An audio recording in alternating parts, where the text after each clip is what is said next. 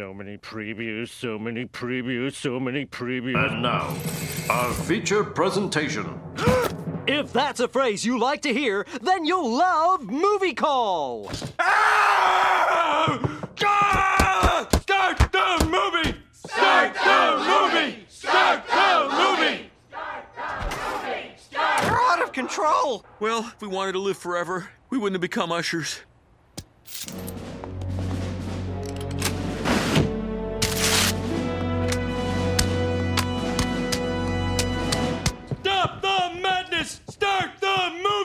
Maybe we should try to calm Dad down. I prefer to egg him on. Hey, Dad, has the movie started yet? Four finger discount, dude.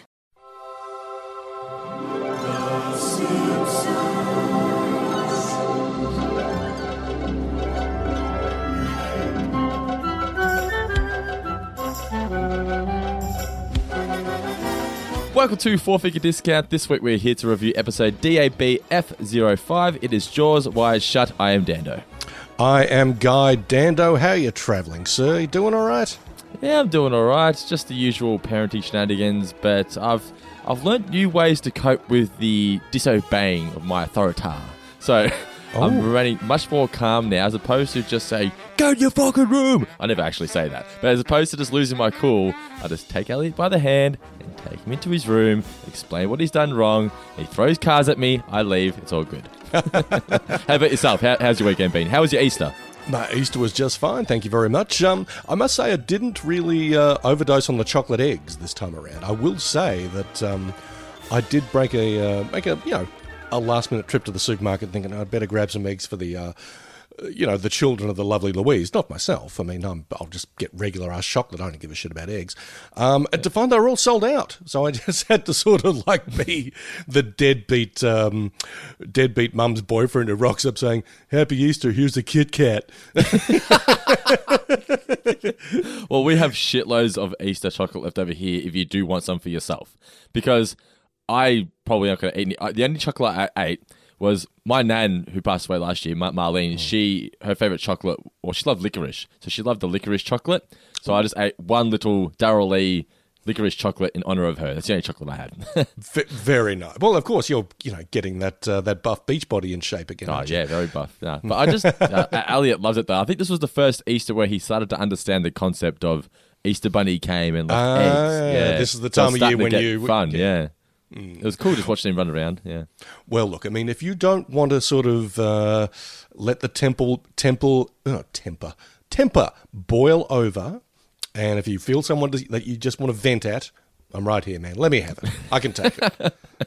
I will. I will hold you to that, sir. I will hold you to that. But uh, Jaws Wired Shut. Um, this is an episode I remembered really enjoying. Had a lot of um, a lot of positive reviews. By that reaction you just gave me, I feel like you didn't like it.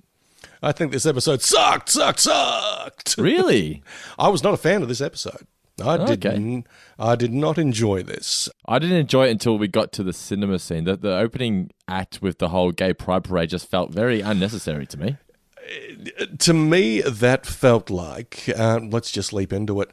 I think we've talked about that sort of weird stage that uh, I guess popular culture was at, and maybe comedy was at in the early 2000s when it was kind of like any representation is good. In the past, we probably were, say, using the, the gay and lesbian lifestyle as a bit of a punchline. I don't think The Simpsons viewed this as a punchline. I think it was just like, everybody's in on the joke now. Yeah, we can all sort of poke fun at one another and all that kind of stuff. But uh, I don't think that's any excuse for just kind of really lazy, stereotypical, or, or just, you know, trotting out the same old stereotypes and going, yeah, but we're making fun of the people who would sort of like cringe at that or something like that. It was just like, okay, let's put a bunch of gay archetypes on screen and we're not poking fun at them, but we'll, but we'll still laugh regardless. I mean, I don't know. It, it just didn't feel like a joke. It just felt like, or it felt like a joke without actual jokes, if you know what I mean. I'd be interested to know if any of our listeners are members of the LGBTQ. Is that correct? Community? Is that how we say it now? I'm not too sure. I, I apologize if I got that wrong.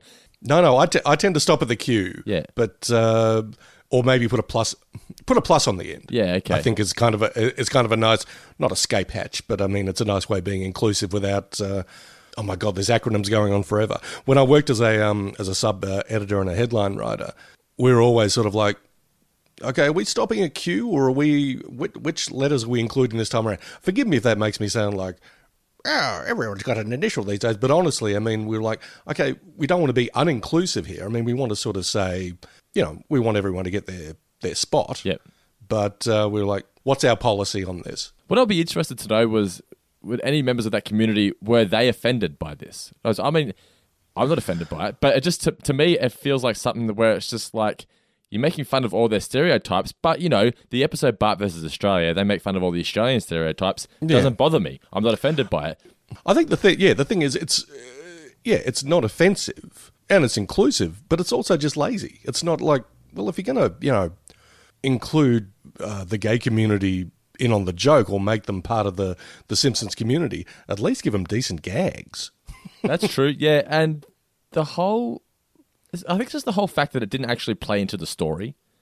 No, It was. It, was, no. it, it- ended up being a reason for Homer to want to leave. Oh, that's it. Let's get out of here. Let's go see a movie.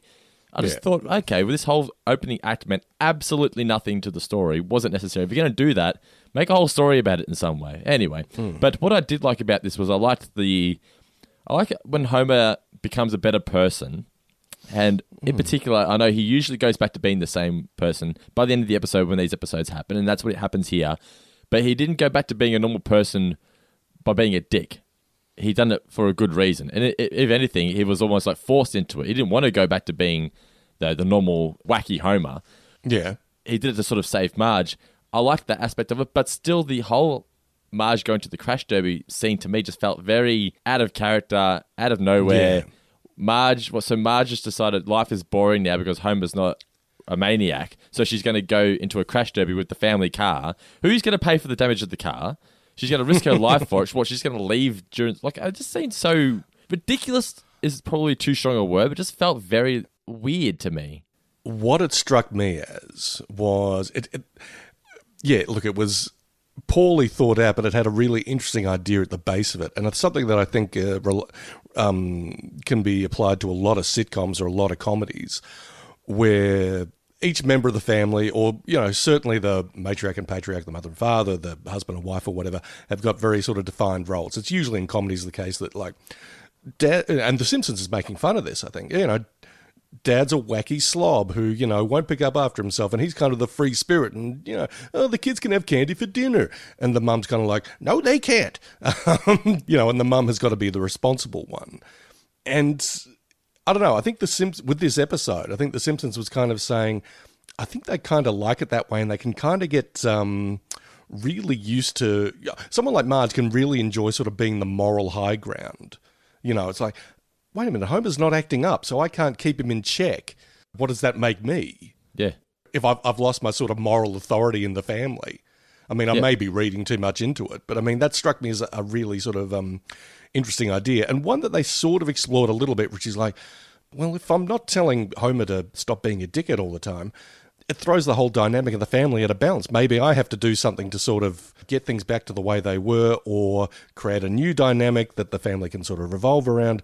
But, you know, they didn't really do that much interesting with it. I mean, the whole thing with the um with the demolition derby. I mean, if we're going to be sort of you know nitpicking about it, what time were they holding it? I mean, I know they said at seven o'clock. Why are we going to bed this early? But it didn't seem like it was seven thirty p.m. or even eight p.m. when they were in bed. It felt like they were kind of it was late at night, like eleven o'clock or something.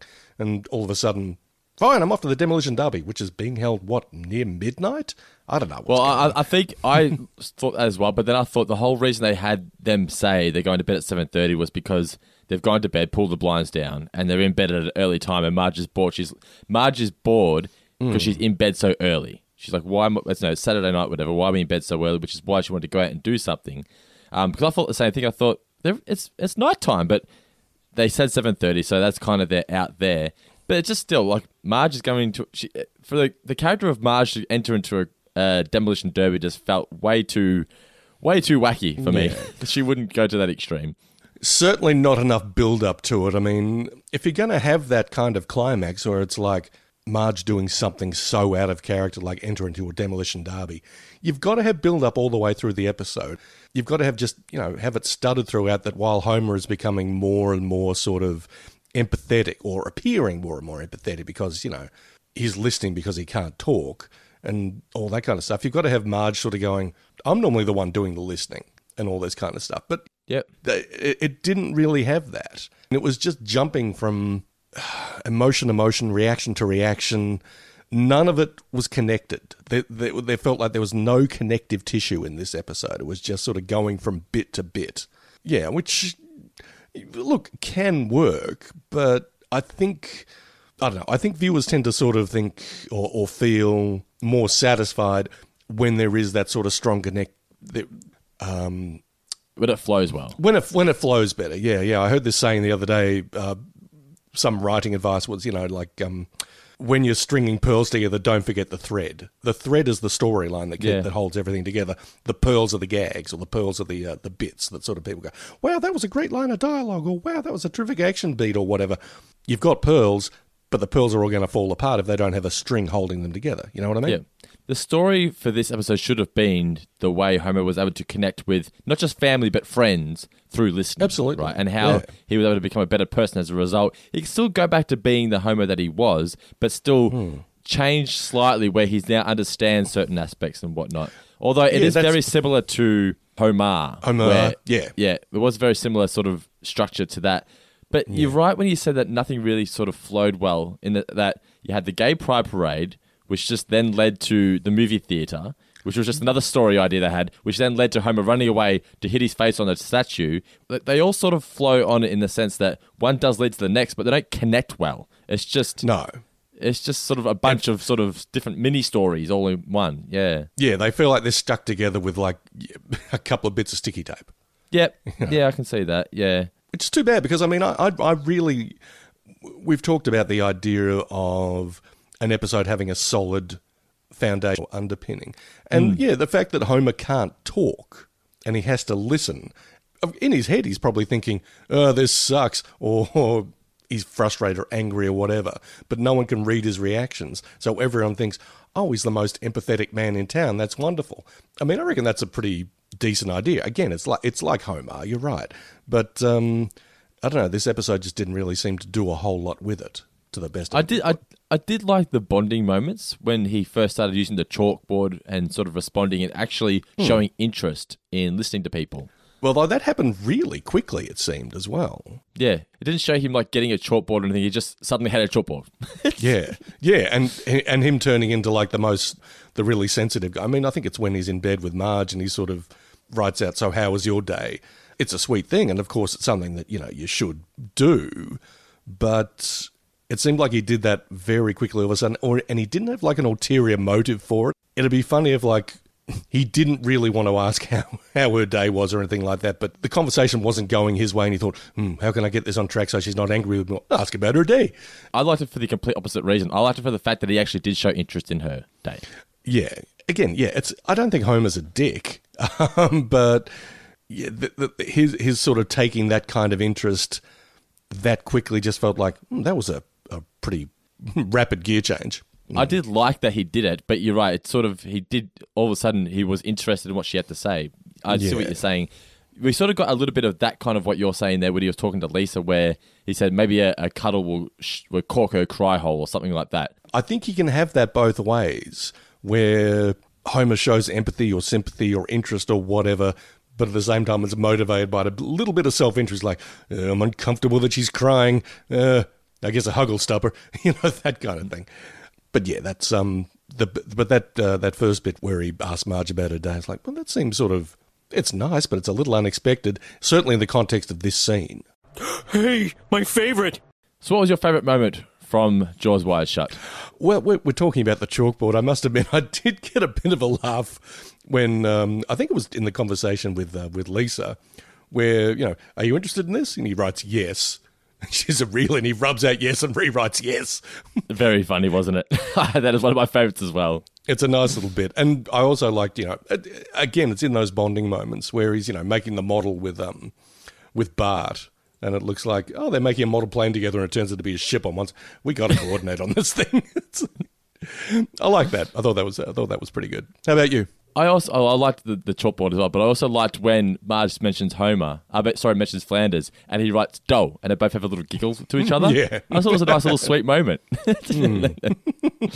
yeah, so the, the chalkboard was definitely my favorite. Yeah, for sure. Next question. You there, eating the paste. Trivia for Jaws Wired Shut. Mr. Davis, I think you should kick off this week. What do you got for me? Okay then.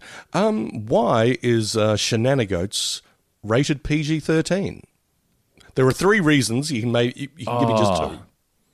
I know because one of them is because it stars Garry Shandling. Is that right? It, it has scenes with Garry Shandling, the late lamented. Which I think is a tongue-in-cheek gag because they actually, I think uh, Al Jean worked on the Larry Sanders Show. Yeah, back when Oh, it first started. Yeah. I that's the thing. I mean, for people like me who don't sort of like have inside baseball knowledge, I mean, there's a chance that you could read that as like, know, are they jealous of the you know the Larry Sanders show, or are they? Dis- why would you disrespect Garry Shandling? The man was a god. yeah, they're friends with him. yeah. But yeah, so I don't know the other two. It's just like adult themes or whatever, wasn't it? They were in fact brief rudeness and adult explosions. Adult explosion. What's adult explosions? Exploding adult, exploding I- adults, or I have no idea. we'll, we'll leave that one to the imagination.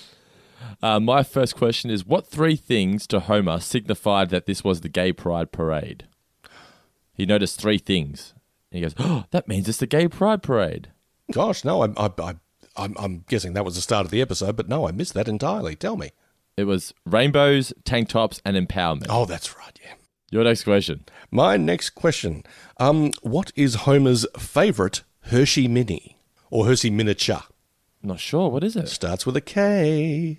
Oh, not Kit Kat. En- No, no, no, no. no, what, what is it? Ends with a rackle. Crackle. Oh, crackle. I'm, I'm thinking of um when they had the giant Kit Kats. That's Oh, that's Kit right. Kats, Yeah, yeah. When, when was that, by the way? I don't even remember him discussing it. That was that was on on afternoon yak. oh, an afternoon. because you know, home. Oh yeah, Homer would uh, you know eat be snacking during lovemaking or something. Oh, of course. Or he'd had, yes. or he'd have a he'd have a um, mouthful of Hershey, Hershey miniatures or something. Crackle is my favorite.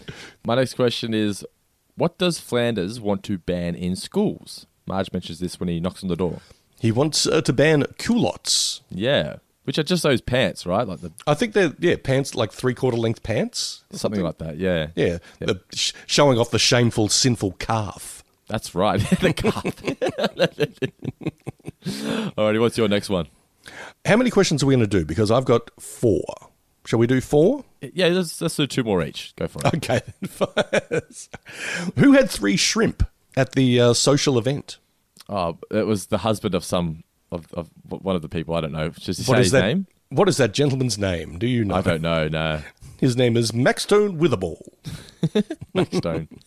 if your name was Max Stone, would you want to be referred to referred as Max Stone or Max? Oh, Max. Max Stone. Max Stone. no. Mm, I, I don't suppose it's that bad, but um, fun fact about Guy. I was raised Catholic, and um, of course, when you're raised Catholic, you have First Communion and you have your confirmation. It's all part of the uh, the whole churchy deal. And when you're, um, I think when you're confirmed, you can sort of take on an extra name, like a saint's name. Oh, okay. Yeah, and the one I chose was a recently uh, sainted individual named Maximilian. So if you want my full name, if we're going, you know, full metal Catholic on this, it's uh, Robert Guy Maximilian Davis. Full Metal Catholic. I love it. so where, where where does it come after the middle name or before? I think you can slap it at anywhere, really. I mean, it's not on any like official documentation, but um, no. When I which uh, which saintly name are you taking on, son? Ma- Maximilian, please. Sounds cool. I can't wait for the Max Power slash Guy Davis memes in the Patreon group now. Alrighty, let's do a couple more questions and we'll get into our review. My next one is three wars back. Grandpa called Liberty Cabbage what? Oh, Super Slaw. Correct. Well done. Yeah, Super Slaw. Um, who wrote the play I'm Gonna Kill You? oh damn, don't know. it was Edward Albee, noted American playwright, best known for the play Who's Afraid of Virginia Woolf. Okay, good play. Yeah, it's it's it's a tough hang, and I mean it's basically um, uh, a middle-aged couple sort of dissatisfied with their marriage and their lives, and they're basically screaming at each other for, for two acts or maybe three acts. Sounds confronting. Front, uh, yeah, it was one. It was, I think it was very big in the fifties and sixties. My final question here is a formal is the one place you can wear what without looking crazy? Marge mentions it. Yeah. Think, think of think of what princesses would wear. Oh, a tiara. Tiara. Well done. so that is trivia for Jaws Wired Shut. Stick around, guys, because after this quick break, we'll be right back with our in-depth review of Jaws Wired Shut. Four Finger Discount is brought to you by our incredible $20 patrons Bella Winderbank, Jordan Molman Ritchie, Noah Daniel, Nick Barbaro, Andrew Zer, Christopher Darby, Chris Melion, Will Manthorpe, Ben Smith, Matt Thompson, Mark Boston Burgess, Alex Rodriguez, Tom Pickering, Kane Von Nagy, Josh Hedge, Sean Davey, Keith Nedham, Sam Bennett, Timothy Burleson, Brandon Twitchell, Nick James, Bitch, Cal McDonald, Shannon Hofer, George McMenemy, Zach Pruitt, Jonathan Rossi, Adam Sanderson, Stephen Roberts, Seth Weens, Daniel Kotnick, Ali Jamie, the iconic June fucking Richards, Matthew Davis, and David Stewart. Absolute legends. And now time for the ultimate legend, Mr. Dylan Haggett, who is this month's $100 patron, and he has requested that we do a review on Attack on Titan. So if you're a fan of that series, make sure you jump on board the Patreon bandwagon. Also, don't forget, for as little as $1 per month, you can support the show and get access to a bunch of exclusive content, including our recent reviews of Home of the Vigilante, I Love Lisa, Bart vs. Australia, and much, much more. Also, access into the Facebook group, this show and all our other shows weeks early, and much, much more. So just go to patreon.com slash fourfingerdiscount to join the family. But for now, enjoy our review of Jaws Wired Shut. Okay, so the original air date for Jaws Wired Shut was January 27th, 2002. It was written by Matt Selman, directed by Nancy Kruse. There was no chalk gag this week, I don't believe, was hmm, there? No chalk gag. Now they skipped it again. And the couch gag was one word silent film, and Homer is dressed like Chaplin in The Tramp. What's it? The Tramp. Was that Charlie Chaplin? I thought that was Hitler. No, we. It was. I knew it was Charlie Chaplin. Now playing his yeah famous character, the Little Tramp.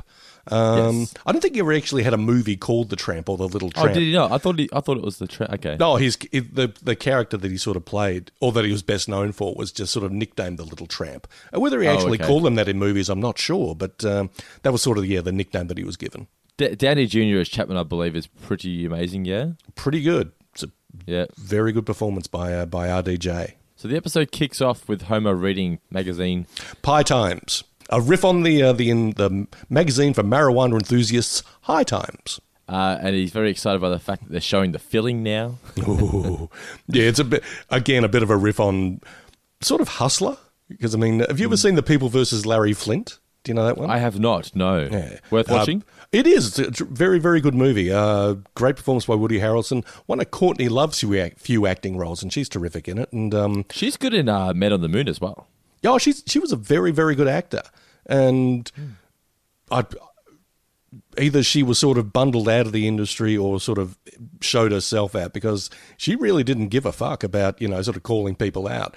Back in like two thousand and might have been 2005. She's on like a red hmm. carpet, and someone's saying, "What advice would you give to you know young women in Hollywood?" And she said, "If Harvey Weinstein invites you to a meeting at his at his hotel room, don't go."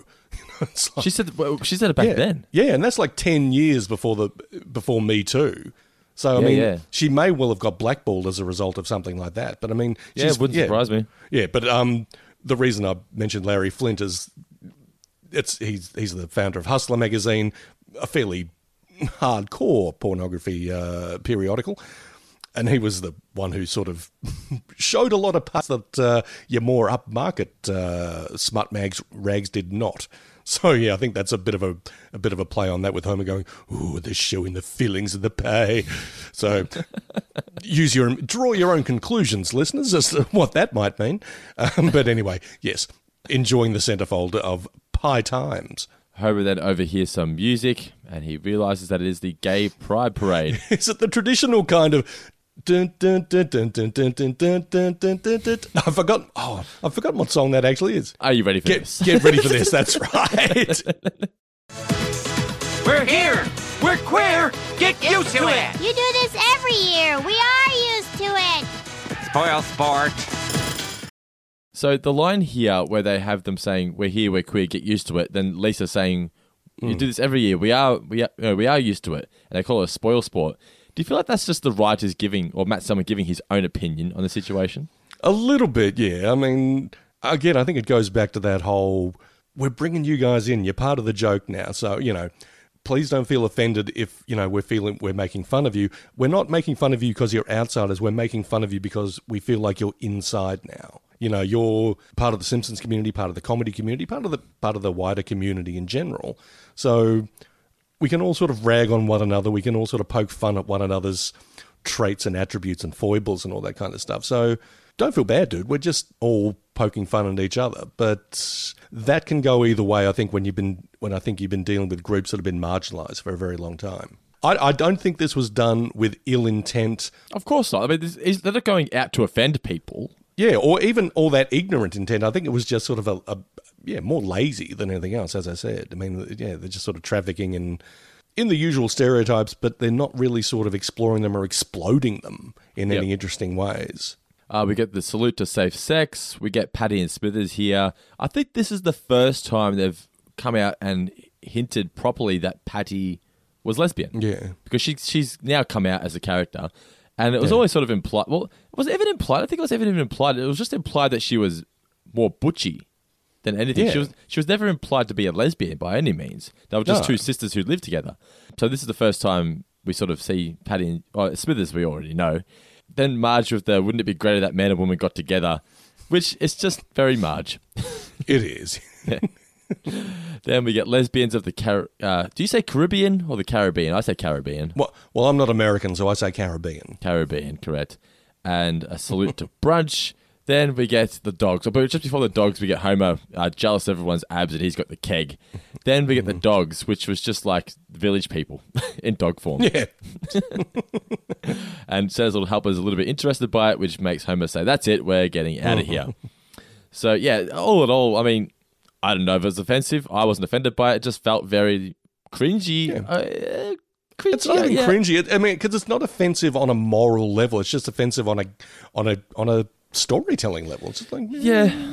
It's like, yeah, what's the point? Yeah. So we're now at the cinema and they're going to see Shenanigans Goats, which is a play on anything, is it? Or shenanigans that you mentioned earlier, I guess. But um, yeah, that's it, yeah. I mean, I might have to do like a bit of a screen cap of that marquee, of that cinema marquee, and the titles on that, as opposed to ones that they've had in the past. Which I think showed a little more invention. I'm sorry, I don't want to seem like I'm really ragging on this episode and saying, you guys are so lazy or you're doing really first draft jokes. But I think I prefer the old jokes. I think you're in for a tough slog if you think this is bad because this is apparently one of the better ones of the season. Uh oh. so they've got the pre-show little game. I enjoy these. It's usually trivia when you get to the cinema these days. Mm. Um, but who is who is this name? He thinks she thinks it's Tom Hanks. It's actually Adam Shank. We get the itchy and scratchy please no talking promo.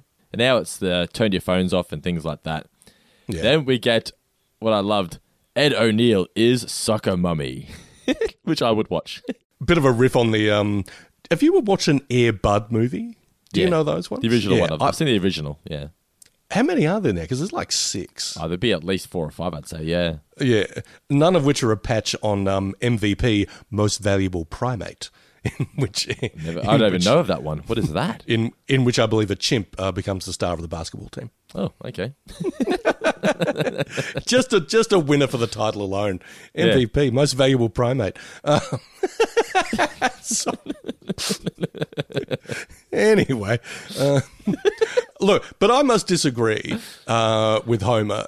I mean, I don't disagree with Homer on a lot of things. He and I, you know, uh, are kindred spirits in a great many ways. But uh, I'm all for I'm all for uh, trailers. Love a trailer. It's part of the experience. Yeah, I mean ads ads can you know piss right off, but uh, no, you give me like four or five trailers before a movie, and I'm a happy camper.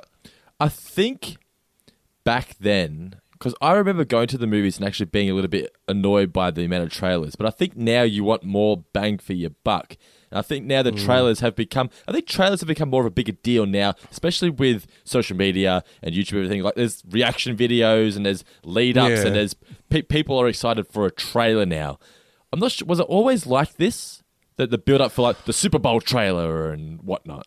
Yeah, I think I won't say it's a relatively new phenomenon, but I mean, one of the things I like to do as an older person is to stroll down memory lane by you know watching like um, you'll find collections on YouTube of like here's a bunch of trailers from 1981. Okay. and, I, and I, I watched a bunch of them like, wow, the art of cutting trailers is very different now. I find now they always they always take the Inception approach. The dong, yeah, dong, and yeah, and you. I think you'd be hard pressed to find voiceover on many trailers anymore. Oh, I was about to you say you need need the this summer. You need that back. I know you. You don't have in a world where such and such. Yeah, Yeah. you don't really have that anymore, which is a shame. I kind of dig that. I think you know the era of modern trailers sort of changed with um with Alien. You look at the original trailer for the for Alien, which came out in '79, and I mean it's got no voiceover. It doesn't really sort of tell you the story. It's just a bunch of connected scenes that sort of ramp up the tension all the way through, with you know really sort of not even stereotypically spooky music, but just kind of like, what's going on here? This is kind of freaking me out a bit.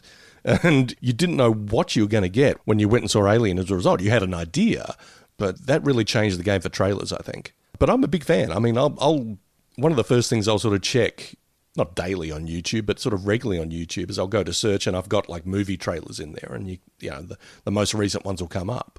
And no, I'm, I'm a big fan of checking them out. One thing I feel they do wrong now is they do show too much in a trailer. I think they can if, I, that, if I go to the movies now, quite a few times I've almost blocked my ears and closed my eyes because I sort of think, okay, I know enough now. I don't need to know anymore. Why is this going for another Hmm. two minutes? you know, for example, Godzilla versus King Kong, right? You didn't need to see them come to blows in the trailer. No. You can see them maybe running towards each other or something, but you don't need to give away the fucking crescendo in the trailer. I don't think you needed the the you didn't need to see the final conflict between the two of them. The boat scene, yeah. no, no, I th- I think it was a smart move on their part of the makers of Godzilla and Kong actually showing Kong just doing that big roundhouse punch and just hitting Godzilla in the face. I'm like, oh, I know I'm going to get. I'll get a bit of that action at least. I'll get that scene at least. I'm happy for that. But then, don't show much more than that. That's my my take on it Yeah. at least. Enough about trailers, though. So we disagree with Homer. We enjoy trailers. Yes, indeed. Get get it right, Homer. Come on. yes, um, but he's getting very, very impatient. Um, we get the feature presentation, the movie call. Uh, do we ever have those at a show where you call up a movie hotline of any kind? I don't think so. I mean, I, the way we used to have it, you'd you know you'd call a cinema. You know, I think this was sort of not even pre-internet, but in the very early days of the internet, and they were still sort of working out. Oh yeah, we could put our things on online or all that. But mostly, you just sort of here in Geelong, at least, you'd sort of call the village twin. And, what time are you guys showing most valuable primate? And Yeah. I love it in Seinfeld when Kramer gets there. Hello, uh, welcome to Moviefone. yeah, yeah. I mean, uh, I, I don't think that ever really took off in Australia. okay, okay. Homer stands up in front of the crowd, starts chanting. He's just creating somewhat of a ruckus so the ushers know it's time to settle this with giant Kit Kats. They run in, and Homer's just. Oh, I actually, this almost made, made my favorite moments. I love Lisa saying, We should calm down, Dad. No, no, no. Let's egg him on. Hey, Dad, has the movie started yet? it's just, And he and he basically just goes Kong. He just Yes. Ah! they chase him out of the of the cinema, and he runs into the statue of Drederick Tatum because he's got this statue for defeating litter in Springfield. litter is his greatest adversary, or something along those his lines. most treacherous foe. That's wrong. He would he would like to eat its children. but he runs face first into the fist. And as Drederick Tatum says, it's excellent bout. Now we go party. And Homer's left to. I I mean, it looks super painful. Oh, absolutely, it does. Yeah, I mean that's that was a good uh, a good bit of animation on the part of the uh, on Mm. the part of the team. Just like, oh yeah, I felt that. And heard it, the, the cracks and everything. Yeah. Absolutely. And so, for helping to KO litter in our community, I hereby dedicate this statue of Drederick Tatum. Litter is my most treacherous foe. I would like to eat his children.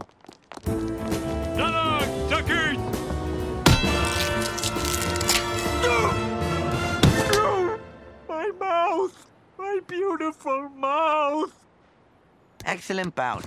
Now we go party. So we're now at the hospital, and Dr. Hibbert is explaining that Homer has broken his jaw, and he's going to have to wire his jaw shut so we'll be able to speak and whatnot. We get a been a while since we've had a pamphlet, the "So You've Ruined Your Life," or "So Your Life is Ruined." What was the other one? I, I thought it was "So You, So You've Ruined Your Life" was the when he got pregnant. That's what I thought as well. Yeah. So Yeah. Yeah, I don't know if that's a gag that they've got the same pamphlet for pretty much every ailment or uh, or They've what. I don't know. Yeah. He can't eat solid foods, and since they're his favourites, he does attempt suicide. I never like it when they have characters attempting suicide. It's just never funny to me. Okay, No, I don't mind it. I don't. I don't take that as seriously. But um, what I didn't like about this is that whole thing about oh, and a man his size that just provides sexual release. It's like I'm sorry to keep trotting out the same old comparisons, but it's like this is Simpsons trying to play in uh, in the South Park Family Guy neighborhood with a line that's just kind of like I don't know. This felt like one of the writers' 14 year old nephews came in and was like, imagine if that got him off instead. It's like I don't know. It's just, it's a it's a childish, immature gag for Yep. mine. Yeah, I agree. Homer's there watching TV and he's got a steak there. He realizes he can't eat it, so he tries to snort it, which would certainly not be recommended. Not a good idea at all. Even he realizes this. Then Bart walks in, and this is now dated, but very big at the time. So Bart asks Homer if he has any objections to him uh, creating a human yo-yo. Homer can't speak, so he says that's fine. You know, objecting to it. Milhouse then says he's going to go imitate that Jackass show. Jackass, as we call it. Jackass was a phenomenon for about, I don't know, let's say five years, you reckon? Yeah, early aughts, absolutely. Yeah, yeah. In all honesty, I still dig it to this day. I mean, I've got the three Jackass movies uh, around here somewhere, and there'll be occasions when it's kind of like I've got a comedic itch that only one thing can scratch, it, and it's Knoxville and Co. Just you know doing dumb shit. But not only for the sake that they're doing dumb shit, but also just the whole esprit de corps of the Jackass crew. How they all seem to really dig each other. Well, maybe not Bam, but um, they just seem to really enjoy hanging out, fucking each other up, and I think that really comes through. I'm, I've got a lot of time for Jackass. I mean, I think it's it's it would have to be smarter than it appears because it appears really stupid, but um, I don't know. I, I like the energy and the the gusto that they sort of bring to the table. The amount of shopping trolleys that must have got stolen during that era. Oh yeah. well, you saw so many sort of knockoffs as well, Oh, yeah. except no substitutes. So we're now at Moe's, and Duffman arrives out of nowhere for some Duff trivia challenge. This was good. But, you know, they said you died. Duff Duffman can't die. Only the man who plays him. oh yeah. I've got here, which would explain why recently we had Duffman with two different names. Because he was Larry in Pygmoelian, and then in the, I think it was uh, Hungry Hungry Homer, he had a different name. That's right. So even though that was probably just a mistake on the writer's part, this is a way out of it. It was a different actor who just looked the same. Yeah. Nice loophole, guys. Well done. But this is basically just to sort of portray how Homer can't talk and it's making him more and more frustrated because no one's understanding him mm. and whatnot. This scene was a good setup for the chalkboard, except we never saw that. They should have they should have had Homer Yeah. going, How can I communicate to people because I'm not getting through? I'll get the mm-hmm. chalkboard. Maybe Lisa suggests it or something like that. Yeah. Hey, Duff lovers! Does anyone in this bar love Duff? Hey, it's Duff Man! Newsweek said you died of liver failure. Duff Man can never die. Only the actors who play him. Oh, yeah! Ah, you must be here for the uh, Duff Trivia Challenge. That's right, local distributor. One of you could win a lifetime supply of Duff. Okay, chug monkeys. What beverage, brewed since ancient times, is made from hops and grains? How about ancient hop grain juice? Wait, wait, wait. Homer's trying to make a guess. What are you doing? You're getting some kind of booze all over me. Time's up! The answer is beer. Ooh, Duff luck. I never would have figured that out. That's the kind of thing you just gotta know. We then get Homer and Marge in bed.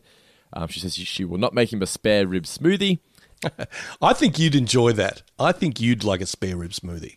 Well, I don't eat ribs. Oh, okay. Well, Isn't ribs pork? Yeah, is it I'm pork pretty sure you can have beef ribs as well, can't you? Oh, okay, okay, okay. Maybe I don't. The, hmm. I'm just one of those people. I don't like eating things off the bone. I must admit, I'm kind of like that. Even with even like a chicken drumstick or something, I'm like, mm, yeah, Yeah. I- Like pu- pulling flesh off the bone, I'm like, I mean, I get it, it's all animals, but I'm like, once I'm taking, removing said flesh from bone, it gets real to me. oh, okay. I, I just don't like the inconvenience. I'm like, I could be having more meat where there's bone here. Yep, that's true. Yeah, yeah, yeah. but yeah, so they've got the line here. Most people don't gain weight when their jaws are wide shut. Mm. That was included because after he wrote this episode, Matt Selman didn't realize that people can actually talk when they got their jaws wide shut. It was brought to his attention. And it was also brought to his attention by the same guy. I think it was a fellow writer, Brian, somebody, who uh-huh. said that people tend to lose weight, which is why this is sort of like the joke being that people usually lose weight, you're gaining weight. Mm. So this is where Homer first uses the chalkboard to get to communicate uh, with Marge. I just really dug it. I just I know you didn't really care for it, but I just thought it was Oh. nice that he was making the effort, even though it came out of nowhere. I still liked it. I like the dynamic between Marge between Marge. it's like it's like Bennifer uh, or Brangelina. um, between Marge and Homer. I mean, I, I I do enjoy it when you sort of see them being playful and enjoying each other's company. And yeah, then this was a good example of that. Just the, I guess the face turn by Homer as opposed to the uh, the heel turn, where he's kind of like getting all sensitive and listening and all that kind of business. Like that sort of just came out of nowhere. Anyway, we've we, we discussed that. Let's it just on. felt it just felt very um it just felt very real this moment. Mhm. The, the, the characters felt like more than cartoon characters here. That it felt like it felt like a real conversation. Yeah, Um, I get it. I guess I guess it's not very often that we have these days, in particular, Homer and Marge having a conversation that doesn't resort to Homer being a, a goofball in any Yeah. way. You know what I mean? But yeah, so I just thought it was nice, just the the fact that he was able to sort of uh, relate to Marge the, and their disdain for for Flanders. How was your day? Do you really want to know? Mm-hmm. Well, let's see. I was in the kitchen counting the corn cobs on the curtains Mm-hmm. when who should ring the doorbell but Ned Flanders? it seems he wants to ban culottes in the schools. Uh. Pardon my French, but sometimes that man's a goofy doofy. Marge thinks Flanders is annoying. This marriage just got interesting. Then we get him playing with Maggie, and she gets her pacifier. We call it a dummy, caught in his mm-hmm. wires. So he, quick thinking, sort of swaps the pacifiers over. He gets the pacifier out very quickly, or it just yeah, sort of just disappears. Yeah. I get that he can't have it in there forever, although that could be a sort of a halfway funny visual gag that it's still there like three days later or something. Like, oh, I can't get rid of it. Actually, yeah. Hmm. Then Lisa walks in. She's all angry. I liked the fact that she was ranting about Ralph cheating in Foursquare because this again felt real to me because kids don't want to get angry at Ralph for obvious reasons, but Yeah. would you would be angry at what he's doing if you're just trying to play a game and his behavior is fucking up the game. It's like. It'd be I like you, frustrating. Ralph. I don't want to be angry, but she would go home and rant about it. This felt like something that would actually happen. Oh yeah, I don't think it makes you a bad person if you want to No. vent about that kind of thing. You know, and it's probably better that she does it to Homer rather than do it to Ralph's face and sort of do that, in, you know, impersonation in front of Ralph. I think that would kind of suck, especially coming from Lisa. We were playing Foursquare, and I called no double taps, and Ralph double taps. And I said, You're out. And he says, I can do a somersault, which has nothing to do with anything. Aw, maybe a hug will cork her cry hole. Thanks for listening, Dad. I think here this would have been better. I didn't like the whole maybe this a, a hug will cork her cry hole. I think it would have hmm. been better here if we're if we're trying to portray that Homer's becoming a better person. I know your angle is they should have gone the Homer is being mistaken for being a nice guy when he's not. I think this would have been better if Homer's thinking of ways, or he doesn't know what to say to Lisa to this. I don't know how to respond. Yeah. Ma- Maybe I'll just give her a hug, and then he gives her a hug, and that makes the situation better. I don't know. Yeah, That's just- or like uh, crying. Yeah, I'm, a bit, I'm, I'm a bit uncomfortable with that. Yeah. Not to sort of second guess the writer's room or anything like that. For mine, I think this episode might have been more effective, or this situation with Homer might have been more effective if his life sort of gets exponentially better because he can't talk. You like have a couple of scenes at work where he's like gets promoted. Yeah, he gets promoted and all that stuff. And when, when he finally gets the um gets the wires off, he's like, Oh, I really want to start going back to being the kind of person I was, but everything's so much better because of the way everyone thought I was. and that sort of creates a bit of tension about, you know, do I stay true to myself? Am I do I become classic Homer, or do I sort of stick with with what I had? I don't know. I, anyway, it could it could. Um, I just thought that could be an interesting way to go. Well, that's where it could differ from the Homer story because the Homer story was about how, although he was bonding with Lisa, everything else was going to shit. Yeah. It would have been good if, yeah, like you said, he got a lot more extra benefits as opposed to just. I mean, bonding with his kids is great, but other Yeah, perks yeah. as well would have been good. Yeah. Yeah, and, and I think Homer sort of expects, of course, they're going to love me. They're my kids and my wife and all that kind of stuff. That's just the way things go. But for him to start succeeding at work, I think that could be could be kind of interesting and fun.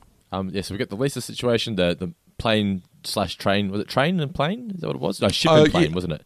Yes, Ship Yeah, and plane was, bottled with It was like a Viking ship on one side and a or a pirate ship on one side and a B fifty two bomber on the other. I always think this is a side of Bart that needs to be explored, and they may do it later on, but not yet. The, Hmm. you know, he's he realizes he's become a class clown and he's disgusted by it, and like Bart has feelings. So there was that time he came home from school and. I know he said that he- he threatened someone with a knife or something, and it went absolutely nowhere. It's like they throw these lines out there, and then nothing happens as a result. I don't think anytime that happens, they're hinting that Bart has a, like a deeper character or anything like that. I think they know that they have an established character in Bart Simpson as like the troublemaker, the class clown, Yeah. all that kind of stuff. And anytime they do something like that, it's really just for the sake of a quick, cheap gag. It's not hinting at any sort of deeper personality conflict or anything like this. Like, hey, let's give Bart a moment of self awareness just for I can't believe he feels like that, and then just let it go. I, yeah, I think that's what they do. I think that's what the, I think that's what the show does. So the substitute teacher comes in and says her name is Mrs. Duty. And everyone's looking at me like, take it, Bart, run with it. And it hits me. I've become a clown. A class clown. And it sickens me. Wow, Bart has feelings. Mrs. Duty. And then he's listening to Grandpa ramble on about Liberty Cabbage and Swedish lunchboxes. Indeed. Uh, One thing I did like, I did like um, Grandpa's line is, long story short, which is a phrase whose origins are complicated and rambling. I also like the, of course, nobody knew this but me. so then Marge says tomorrow's the. Uh, uh, is this the joke? The fact that it's just called the annual Springfield formal event. Yeah. it's just there's no there's no there's no actual sort of title for this party. It's just No. the formal event. Yeah. Um, Marge says maybe they can go this time because they went last year. and She, she wasn't going to go this year because of what happened. The local man ruins everything. That's a classic visual. Him with a donkey. Yeah. Is that a meme that sort of gets dragged out a lot? I think it might Yes. be. Al- Along there with Old Man Yells at Cloud, I think it's one Yeah, that gets gets trotted out a fair bit. And you had to ask me what episode does that shot come from. I couldn't have told you, but now I know. No, me neither. uh, but she says because he's now a better person, maybe they can go this year. And she starts polishing his wires. This is pretty funny. It's like when you scratch a dog. Yeah.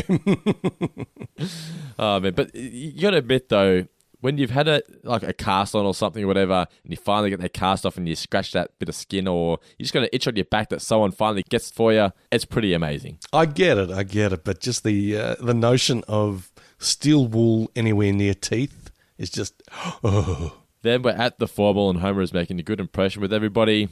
Um, and this, actually, this is an example of what you were just saying, where Homer's silence Yeah. is having a positive effect. So Homer's saying, or he writes "so hungry," gets confused for Southern Southern Hungarian Hungarian music. yeah. and and gets a and gets a bunch of money as a result. Uh, yeah, it's like a very condensed and broad version of that. I mean, it, yeah, it's turning a potential story thread into a, a twenty second gag or whatever. Yeah. which is fine, but yeah, but I like my way better. he's uh, not making fun of the guy with the the googly eye, and he's not eating all the food and everything like that. So he's just, like I said, making a good impression. They get invited to dinner at uh, at Toad Hall later on, which doesn't eventuate, but at least been invited to a dinner. Then he's dancing to the uh, the Blue Danube waltz, I think it's called Blue Danube Blue waltz. blue blue Danube, yes. Danube waltz. Yep. And the whole "I'm horny" it came out of nowhere. I was like, "What? Yeah. like, what, what, why is he saying I'm horny? what?" But the, is it, it, it's I guess it's sort of playing into your story of they can't understand him. She thinks he's being sweet. Yeah. He's actually just being horny. But why Yeah. can't they still be having sex if his jaws are wired shut? I'm pretty sure they are. Yeah. Yeah, it's just bizarre that they came out of nowhere. But Marge is just incredibly happy that nothing's happening. Homer ignores the, the mule or the, the, donkey, even though Mhm. it's trying to get him to, to jump into the cake. Then Dr. Hibbert is there as well. He says he's going to take the wires off tomorrow and he can go back to being his normal self, which concerns Marge. Another joke here that goes nowhere. Hey, Reverend, those pec implants will be ready tomorrow or whatever. Super. Yeah. That's it. I was like, what? Mm, I guess you needed a sort of a button on that scene, or you, they thought you needed a button on that scene, but uh, I don't know, Reverend did getting you? pec implants. Why? What? Yeah, it just feels like one of those. hey, wouldn't it be funny if you know? how like- random is this? How how random is this? Exactly right. Yeah. Hibbert cuts off the wires, and yeah, I don't know. the more I review this, the more it seems a bit silly. But you know, his breath smells so bad, so he takes off his shoes, and Homer says, "Nicely done," and that's it. Mhm. Like, this feels very rushed. This doesn't- like that's that's the punchline. Nicely done. Okay. Mm, yeah. So we're now at Moe's again, and Homer's explained that he learned a lot about his family. Uh, you know, you'd be surprised how much you hear if you just listen to people once in a while. Mhm. This was a moment where Nicola was watching. Well, she was she was chopping chicken in the in the kitchen, making some delicious risotto, which we got Ooh. leftovers for dinner tonight. Yeah, listeners know that risotto is my favorite meal that Nicola Nicola cooks.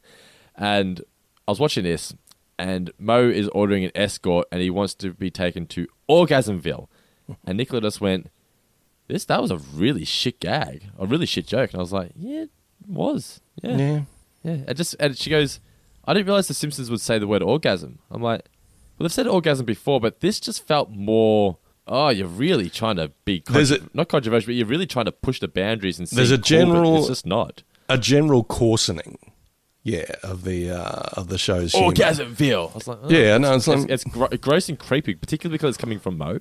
Yeah, and I mean, look, honestly, when I I hear myself when I say things like it's a general coarsening of the Simpsons humor, and honestly, I feel like I've got a fucking monocle that's about to fall out. It's like, oh, I'm, Well, I'm so, never. I'm so scandalized when you know. I'm not really. I just God, I like a, a good raunchy gag as much as the next person, and the next person is Dando. But it's not necessarily the Simpsons brand, or the Simpsons could do that kind of thing, but would it have to be key in keeping with the tone that the show has established over its best years, I think. I mean, I think they need to look. To go back to my personal favourite episode, Last Temptation of Homer, there's a bit of sort of sexy stuff in that. Oh, 100%. What they, what they did back then was they had adult jokes that kids wouldn't go to mum. What does that mean? Because it's just like, oh, yeah, that's funny. I guess that's funny. Or they didn't even realize that it was a joke. Him Yeah. screaming at Orgasmville is going to lead to kids going, what's Orgasmville, mum? Here's what I'm thinking. Yeah. When they had adult jokes, they were for adults. When they've got adult jokes, and I'm doing the quote marks for those who aren't watching the video, their idea of an adult is like a 14 or 15 year old boy going, Orgasmville, yeah, I've- I've been there. It's like, no, you haven't, kid. But, um, but yeah, it sort of feel, yeah, it's not right. It's or it, it it's jarring or it's grating. It's not it's not in keeping. I just got here. I just got lame. It's just lame to me. It's lame, yeah. And Nicola's right. Well, props to Nicola, and also to you, Dando. I was just telling all the guys how losing the power of speech made me a better man. I couldn't agree more. You're today's modern enlightened man, the kind we television producers have been booking since the mid 70s. Hey, what are you doing in here? I'm an alcoholic. Homer, will you appear on my show? Sure thing, Alky.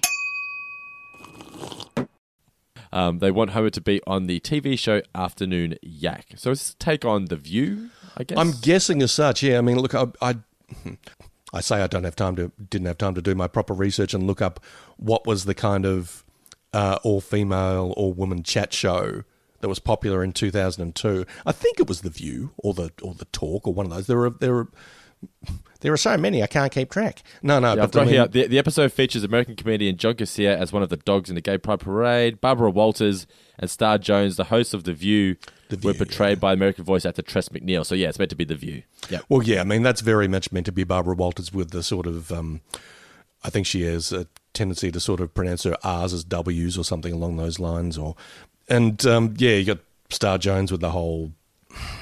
Yes, the panel members on the on the View, and I guess this is a, this version Afternoon Yak. I did like the downtown. the people they're ripping off are stereotypical.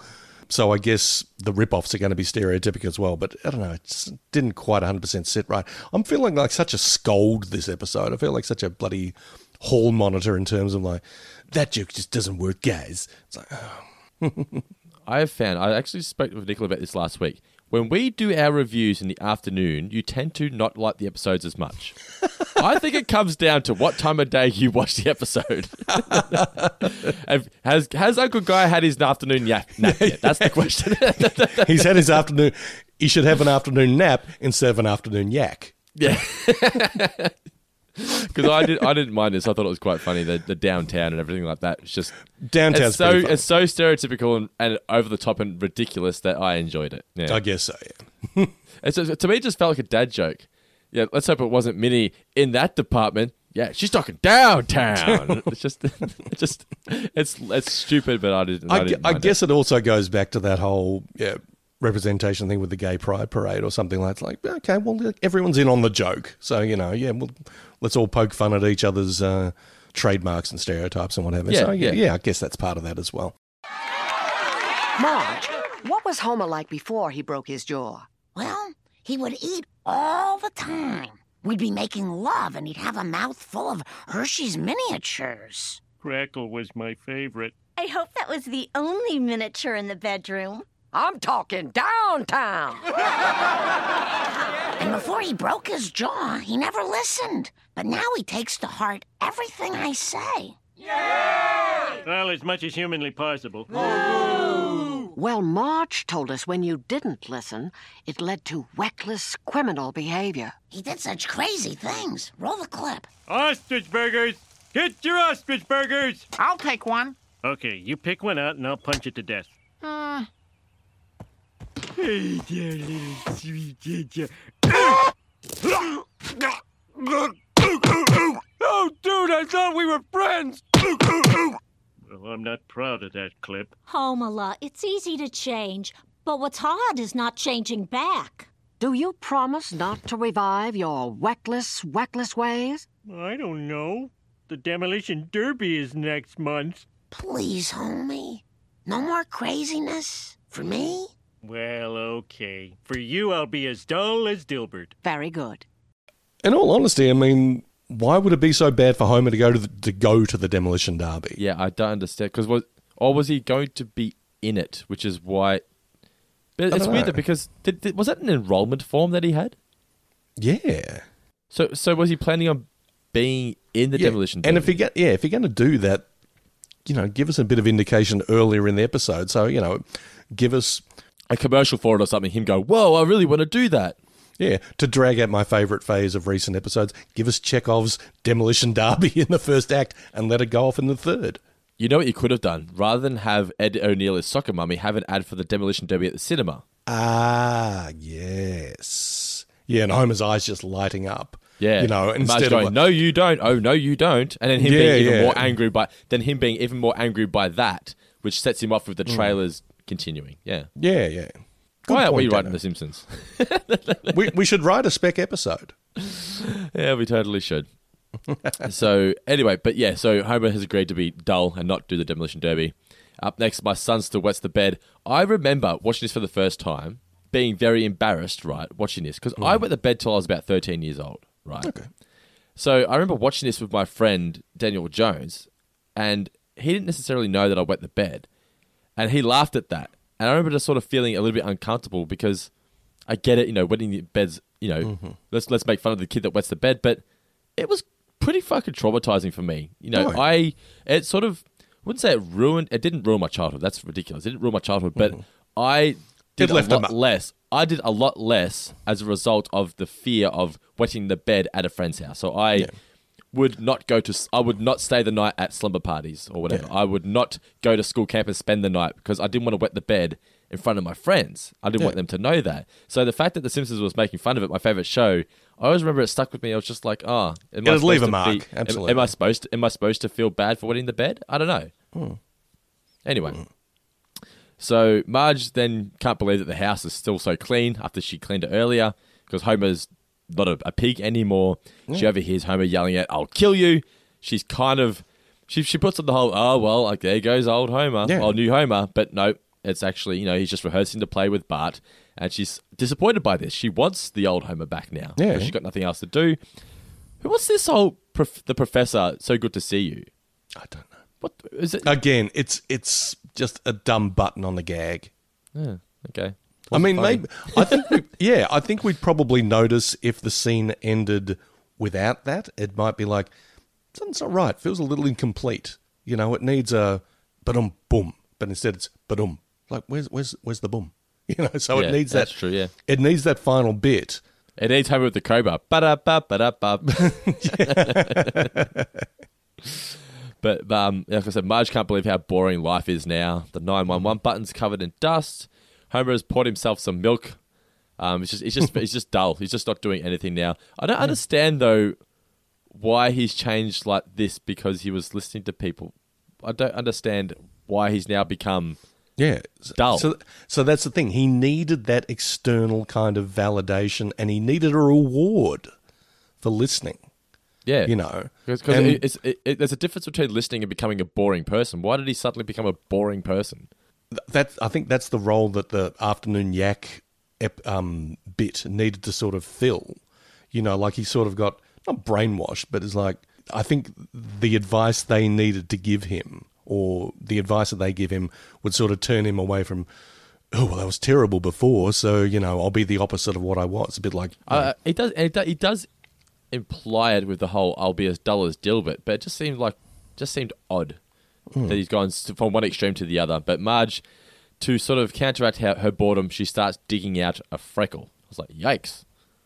Yeah, it's just it's just weird. Um, but I, I, I did read on the wiki page that they did struggle with this last act um, because they realized that they took the funniness away from the funniest character. Yeah. So they didn't really know how to get around all of that, and it kind of shows. So Marge is now in bed. She wants to do something exciting. Uh, she sees the demolition derby enrollment form. I believe it's an enrollment form on the on the bench. So she leaves. So uh, I think we're supposed to believe that because they're going to bed at seven thirty, that it's now like eight thirty or whatever. So the demolition yeah. derby hasn't quite started yet. Have you ever been to a demolition derby? I remember going when I was a kid to one. I think I maybe went to like I was about to say an unofficial one, um, which was probably you know just people driving around a car park and running into one another um, with trolleys. I, but I'm pretty I'm, I'm pretty sure I have seen one like when I was younger, but it didn't make that much of an impression on me. Yeah, okay. Yeah, I've, never, I've never been a, a car guy anyway. Even car crashes, I was like, whatever. Yeah. I've got friends who will sit there and watch car racing, like a race all day. I'm like, what the fuck? Like, it's just cars. but I, I mean, I, I obviously everyone has their own interest, but to me, I'm just watching. I'm like, I don't understand how this is any different. Yeah. yeah, it's all the same shit. But anyway, so she goes to the demolition derby. Homer wakes up, sees them both gone. He's more shocked by the fact that the form's gone. Can't believe it. Marge is now in the demolition derby, and I've just got here. Just seems a bit much that she's gone to this extreme. You know, her life's a little bit dull. Why was she all of a sudden go into a fucking demolition derby? Anyway, Hmm. she's she's she immediately regrets it. She screams out, "I'm not like you people. I'm loved," and she panics because everyone's crashing into her. Homer and the kids then arrive to save the day. He's hesitant, so Bart, to convert him to old Homer, gives him some beer, and we get a Popeye parody, which I didn't mind. I I thought like- Dan did a really good job of this. I thought he did very good with that, but I think they had like three Popeye bits. Three It was a Popeye. bit too much, wasn't it? Yeah. You needed two. You could have done Yeah. without one of the Popeye voices, but uh, yeah, I, I was a big fan of what Dan was doing with the voice. I thought it was marvelous. Have you ever seen the Popeye movie, the one with Robin Williams? No, I've heard it's terrible though. I've heard it's like interesting.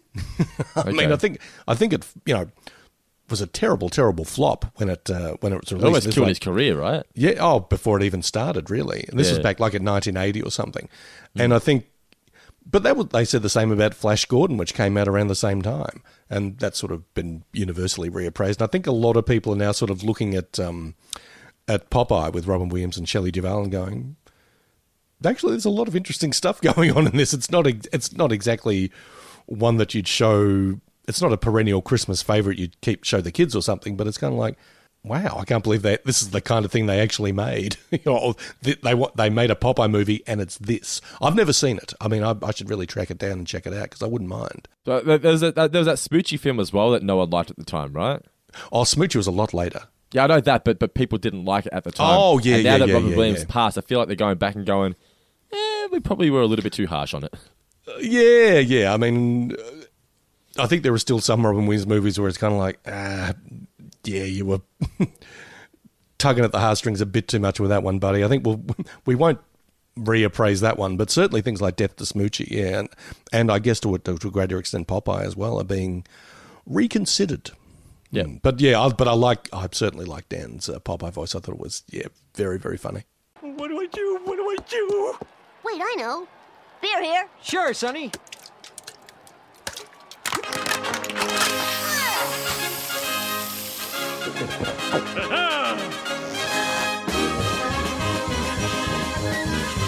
Uh, this beer's delicious. I'm gonna save me way. Now let's get this show on the road. So many things. Quit banging my wife! A man on a donkey! Never in my six weeks on the job have I seen the likes of this!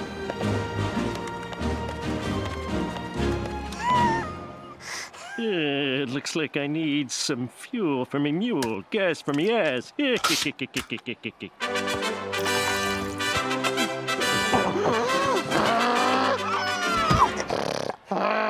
oh, looks like little angel. Now to save me, Marge. Homer, save me! Save me! Basically, he saves the day. Says that you know it's good to have the old Homer back. Marge, Marge is going to be the the wet blanket, but she's a wet blanket that he likes, the kind that he can wrap around himself.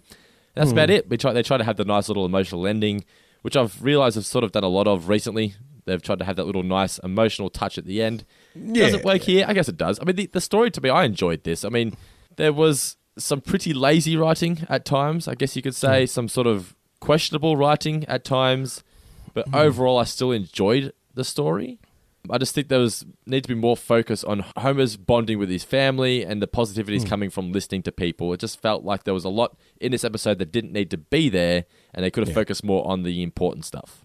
Yeah, I liked I liked the potential of the episode, and sometimes yeah, that, that's going to be a really interesting thing to watch when you see the scaffolding or the or the structure or the potential structure of something that can be really quite um, entertaining and fun and um, and really worthwhile. But it's like, oh, you didn't quite get it. But you know, with a tweak here and a coat of paint there and a little rewrite there, it's like, yeah, this could be really really good. I, I tend to enjoy watching episodes like that. Yeah. what I thought recently was I wonder if the writers now were writing this episode from scratch, Would they eliminate the need for Family Guy South Park esque humor and focus on what's most important? Because back then they almost felt like they were competing, I guess. Where now The Simpsons is The Simpsons, right? They're not competing with anybody, they're just The Simpsons. It's true. I mean, it's a tough one because any show worth its salt or any story worth its salt is going to evolve over time. But you know, there's a there's natural evolution, and there's sort of like keeping up with the Joneses, which is what it feels like The Simpsons is doing. Certainly in this season, it's like What are the kids like these days? Let's do that. essentially, yeah, hip audiences tend to like stuff that's a little bit more crude, a little bit more racy, a little bit more sort of um, outrageous. Yeah. Um, how can we do that and still be The Simpsons? And I don't think they actually sort of got it quite right. We can't stay exactly as we were. We need to evolve. We need to move with the times.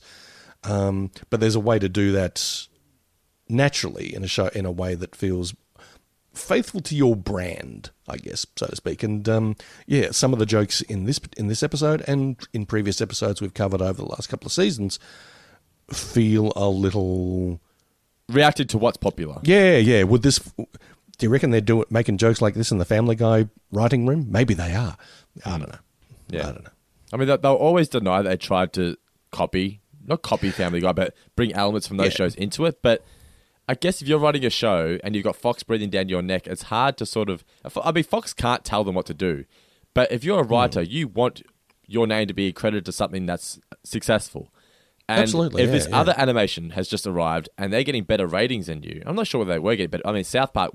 South Park was the show at the time, right? Mm. Then then you had Family Guy coming around, and Family Guy also under the Fox banner. It's like, oh shit, now Yeah. now we're not the cool kid on the block anymore. We need to try and get Yeah. that moniker back.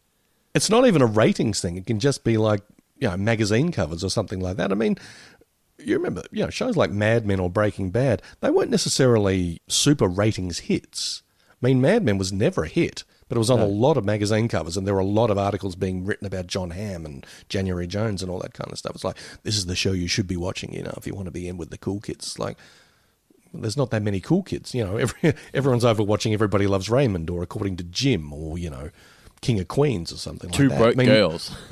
or two broke girls. Or, you know, no, everyone's watching The Big Bang Theory. Yeah. I mean, I enjoyed the Big Bang Theory at the start, and I feel like it just really lost its way. Yeah, I think it, cool dudes like me aren't going to cop to watching The Big Bang Theory, even though it's a very serviceable sitcom. You know, it gets the job done, but it feels like a sort of a home brand kind of product as opposed to a little more sort of prestigious product. What did we learn, Palmer? So, what did you learn from the episode, Mr. Davis? That they're allowed to show the filling now. I learnt that uh, a good hug will be the best way to, to cork Nicola's cry hole. and she's not listening? Yes, good. Phew. From this day forward, your name shall be. It's the Guy Davis new name leaderboard, the championship. Uh, the current leaderboard stands at this in third position on six points. Mark Boston Burgess, Phil Hawkins on seven points in second position, and Garode Harrowhill atop the leaderboard on nine points. So, what have we got for Jaws Wired Shut, Mr. Davis? Okay, then. Um, let's just go straight to 3 Let's do it, yeah. one, shall we? Okay, one point goes to Steve Roberts. Steve Roberts. He Yes. is now on two points. Nice one, Steve. Um, one point this time around for Smashed Mouth. Mm, I like it. Very topical at the time. uh, two points to Josh over the hedge. Uh, well, hey, Josh. Hedge is now equal second so far. Mm, I like this one. Uh, two points for Homer J and Silent Gob. Oh, that's actually very good. Well done, Josh. That is not bad at all, is it? Very good by Josh. But three points to our man Jared Hornsby. Ooh, I believe this is the first time Jared's on the board. Well done, sir. Oh, well, Jared. Actually, sorry, Jared- Steve Roberts must have been on five points, so he's now on seven. Fuck, we've got three people in seven, second position now. All right, continue. So ah. Jared Hornsby, all right. three points. What's Jared got Hornsby, three points for Jawshank Redemption, brackets, Autumn Shank. Very, very good. I believe Jared's just recently become a patron too, so straight onto the leaderboard. Oh, Jared. Well done, sir. Come, come on in, put your feet up, make yourself comfortable. Yeah. so yes, um, that's the uh, the three two one, the gold, silver, and bronze for this edition of the Guy Davis New Names Challenge. Alrighty, so we've got here still in third position Mark Boston Burgess, but we now have two new people for a three way tie for second. We have Phil Hawkins, Josh Hedge, and Stephen Roberts all on seven. And in first position, still leading by two points, is Garode Harrowhill. Don't forget, if you want to be a part of the Guy Davis new name leaderboard, you're just going to be a four finger discount patron, patreon.com slash four finger discount. If you can just get your name on the leaderboard, you don't have to win. You'll also go into the wildcard draw to potentially win a prize at the end of the season as well. Wow. Yeah, very big wow. But for now, Mr. Davis, let's get into some mailbag. Jamil! Jamil is here! Ooh. Okay, it's the mailbag, Mr. Davis, and our first question here comes from our resident lawyer slash solicitor, I believe, is Oh. Georgia Catherine. Uh, she says, "What's a movie as opposed to a trailer that you just thought ran too long, ultimately good or bad? For mine or for hers." Uh, while she accepts she's a thousand percent the minority, she thought The Shawshank Redemption went too long. It was a good movie, but the length of investment didn't balance in the payout. About 30 minutes less, and it would have been all over it. Also, what's an ad that you thought, hmm, that's actually a damn good advertisement? And what movie trailer spoiled the movie, and what movie trailer is the best? These questions are for you, Guy Davis. Take it away. Okay, well, uh, look, Georgia Catherine, I will say uh, shame on you for your uh, blasphemous thoughts regarding Shawshank Redemption. That movie should indeed be three hours longer than it is. No, no, no. no. Um, look, to each their own, but uh, I, I'm, I'm reminded of a, a saying by the late great film critic Roger Ebert, who said um, something along the lines of a good film is always too short and a bad film is always too long. So you know your your mileage is going to vary on that point. The one the one uh, point of uh, her question or the one question of a multi-part question I will answer. The best trailer that I've seen in a, a very long time, and it was a while ago now, it was close to 10 years ago, uh, was for the Alien sort of reboot Prometheus. I talked a little earlier about the uh, the Alien trailer and how sort of crash hot that was. And I think Prometheus was trying to do much the same in terms of its tone. You know, it was sort of, it was giving an indication of what the story was about. But, and it, it had a bit of dialogue, but it didn't have voiceover or anything like that. But I remember just watching the trailer, the first trailer for Prometheus, and thinking, "Oh my god, I can't wait to see this! I'm absolutely terrified watching this trailer. It's fantastic." And then saw Prometheus. And I thought, oh, "This is a bit of a dud." So um, Run sideways. Yes, indeed, run sideways. Um, but um, but you know, it did the job of any good trailer. It got the, this punter in the door, and I'm guessing a few others. So that's the, that's my answer to that particular question from Georgia Catherine. Um, I don't know. Also, Georgia, rewatch Shawshank when you've got a spare two and a bit hours. I think you won't be disappointed, or maybe you will. Sorry. I really was excited when the first Force Awakens trailer came out the way it ended with the Millennium Falcon. I think that got a lot of people super hyped. Probably too hyped. It can have a bit of a negative effect. There's a tendency to sort of view trailers as like, oh, it's a work. It can be a work of art unto itself. Nah, it's it's a carny. It's it's the hu- it's the hustler at the door saying, "Come on in, I'll show you what's inside the tent." Yeah, that a trailer is not necessarily it's not necessarily truth in advertising. I mean, it's sort of it's a highlight reel. It's showing you it's showing you the best bits, you know. And you get to the cinema, oh wait a minute, the best bits make up two minutes, and there's another two hours around it. What? So I remember. um, I remember the first time a trailer, fucking like, fu- infuriated me when I was younger. Was remember that uh, Cuba Gooding Jr. that movie Snow Dogs. Oh yeah. So the trailer made you think that the movie was about talking dogs, right? Because throughout the trailer, it was just fucking dogs talking to Cuba Gooding Jr. and you're like, this is gonna be great. It's gonna be fucking talking, talking husky dogs. It's gonna be amazing. You know, out in the snow or whatever. But then that's just like a two minute dream that he has. So yeah. And I'm like, I remember just being so flabbergasted. I was like, that's false advertising. I demand my money back. I just remember that that really pissed me off. The fact that I wanted to see talking dogs and I got nothing, none of the sort.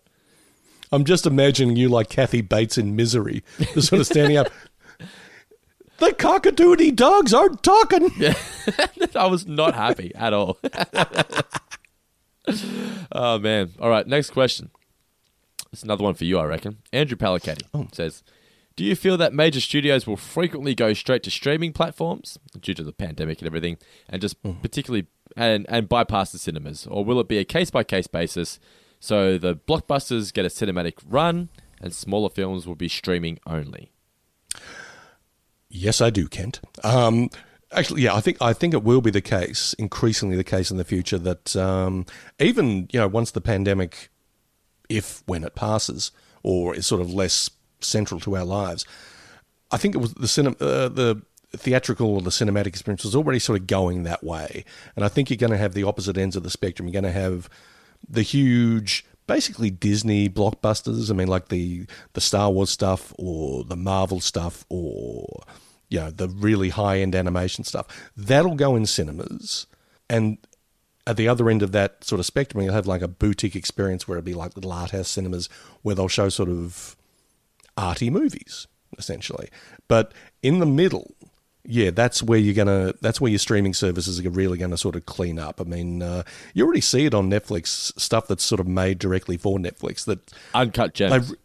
yeah, yeah, or you know, like, well, I can't really think of any titles now. But well, there's, there's, a, there's a movie that's coming out at the moment, starring uh, Saul. What's Saul Goodman? What's his name? Um, Oh, Nobody. Odenkirk. Yeah, yeah, Yeah, yeah. nobody. So that's a streaming service film. Yeah, yeah. Now, admittedly, they've they've put it into cinemas, certainly in Australia. Yep. And you know, Godzilla versus Kong has also been released, and they've released that in cinemas in the US and here. I, it's I'm apparently done quite sure. well. I, I- mean, I understand now because people are still a little bit too scared to go to the cinema, but I don't think the whole giving people the option for blockbusters in, say, two years from now is the right way to go.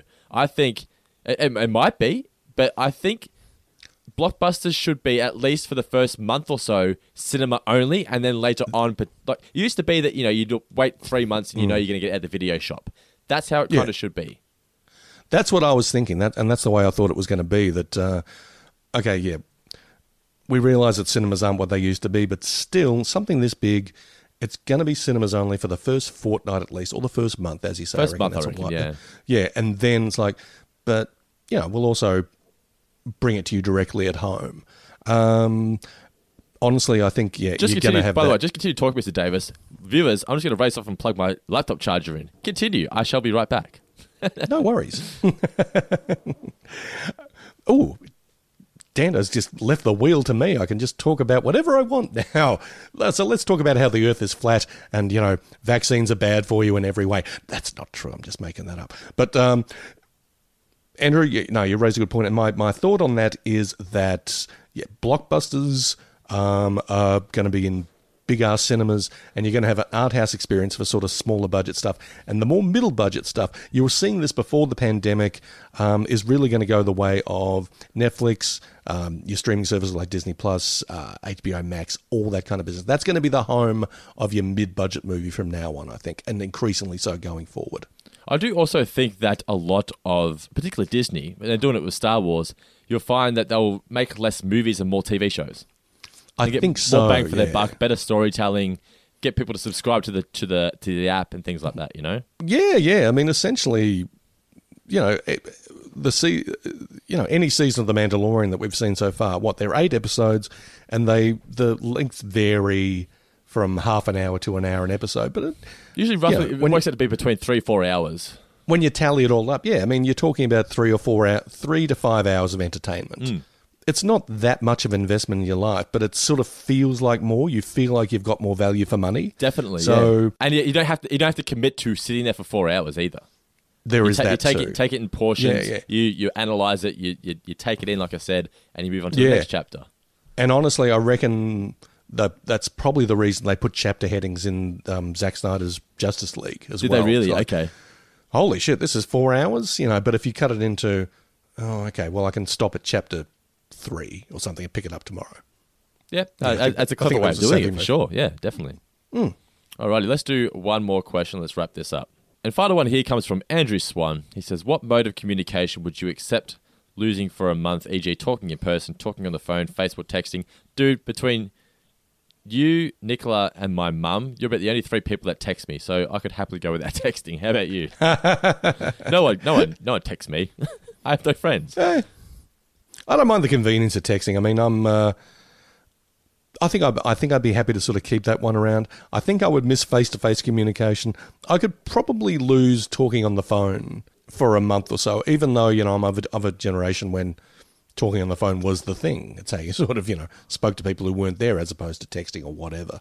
The problem with talking on the phone is people can't get your subtle hints that you want to end the conversation. You know how when you're talking face to face, you can kind of start walking towards the door, Well, or things yeah. like that. You know, when you're on the phone, it's just like, I want this to end. Well, that's when you start going. Back, Is that back why you do that to me all the time? that you thought it was my Donald Duck impersonation. It was in fact me me pulling the roots of like bad connection. what, what, what's great about that is my uncle Darren, right? He'll just go, "All right, I'm going. See ya," and just, just hangs up the Oh. phone. So he doesn't care. It- it's just like, What a king! Anyway, I'm going. See ya. A man who knows himself. Good on him. Yeah. More power to Darren. Alrighty, guys. Hope you enjoyed our review of Jaws Wired Shut. Uh, next week, we're going to be reviewing Half Decent Proposal, which I believe is the one where Artie Ziff returns to Springfield to woo Marge, which is an episode that I always enjoyed. So, looking forward to I'm. I'm very happy to see Artie Ziff and hear Yeah. Artie Ziff again. I like yeah. that guy. Yeah, it's very, very good stuff.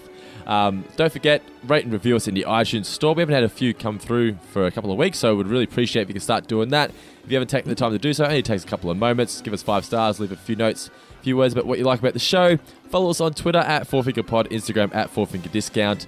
But for now, Mr. Davis, any final words for our amazing fans out there? I'm talking downtown. Shh.